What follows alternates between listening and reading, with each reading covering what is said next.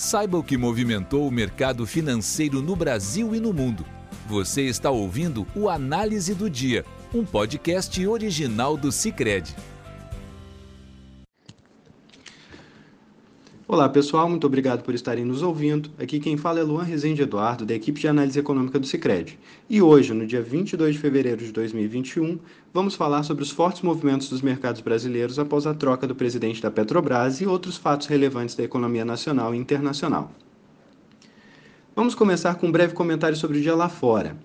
Os mercados internacionais responderam a uma perspectiva mais positiva para a atividade econômica no curto prazo. O bom desempenho dos índices gerentes de compras, os PMEs de fevereiro, comentados no podcast Análise do Dia da última sexta-feira, 19/2, foi reforçado por expectativas também positivas na vacinação.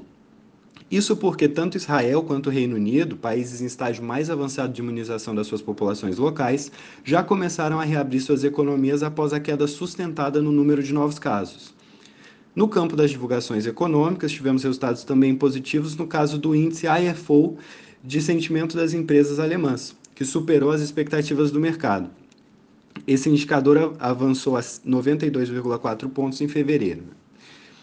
Se, por um lado, essa perspectiva de recuperação econômica mais robusta reforçou o preço de commodities, sustentando altas relevantes de itens como o cobre e o petróleo, o último também reforçado pela mitigação do forte inverno pelo qual passou o Texas, nos Estados Unidos, região produtora, por outro, essa perspectiva de recuperação mais robusta reforçou a percepção de que o pacote fiscal em negociação nos Estados Unidos, que hoje tem um valor esperado em torno de 1,9 trilhão de dólares, possa causar um superaquecimento da economia americana e global. Assim, as taxas de juros das principais economias do mundo seguiram avançando.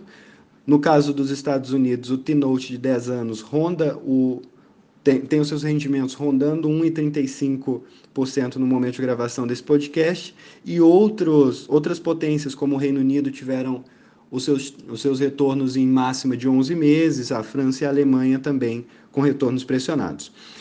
Com investidores direcionados a esses títulos de dívida, houve queda nas bolsas europeias, cujo índice PAN Europeu Stock 600 encerrou o pregão cedendo 0,44%. Nos Estados Unidos, os principais índices também operavam em baixo no momento de gravação desse podcast, com destaque ao Nasdaq, que cedia próximo a 1%. No Brasil, os mercados brasileiros passaram por um dia de forte deterioração após a decisão do presidente da República, Jair Bolsonaro, de trocar a presidência da Petrobras. A substituição de Roberto Castelo Branco, indicado por Paulo Guedes, pelo general da reserva Joaquim Silva e Luna, em meio a demonstrações de insatisfação com a política de preço da estatal, foi vista com bastante desconfiança por investidores. E o risco não ficou reservado à petroleira.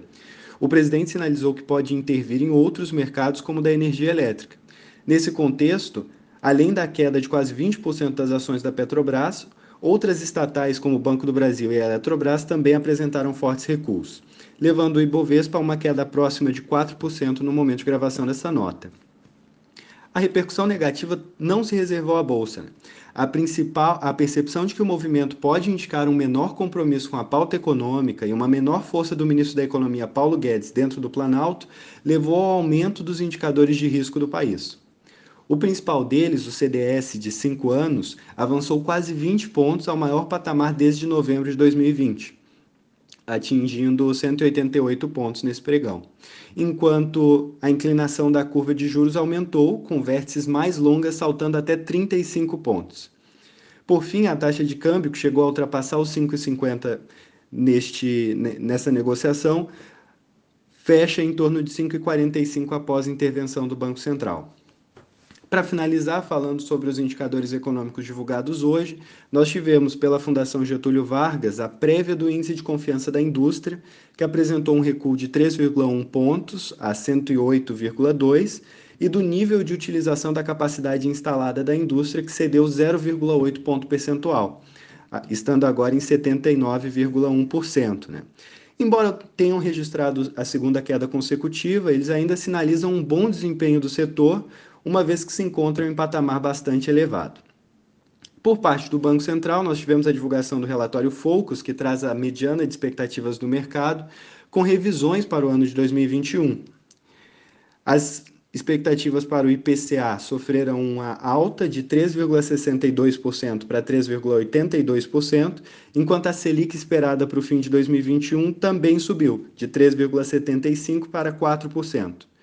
O PIB registrou uma queda de 3,43% para 3,29%, enquanto a taxa de câmbio teve um avanço mais moderado, de R$ 5,01 para R$ 5,05. Além disso, foi apresentada a minuta da PEC emergencial, que vem sendo analisada por nós e será comentada no podcast de amanhã, dia 23/2. Com isso, encerramos nosso podcast de hoje. Obrigado por estarem nos ouvindo. Nos encontramos amanhã. Você ouviu o Análise do Dia, um podcast original do Sicredi. Até a próxima!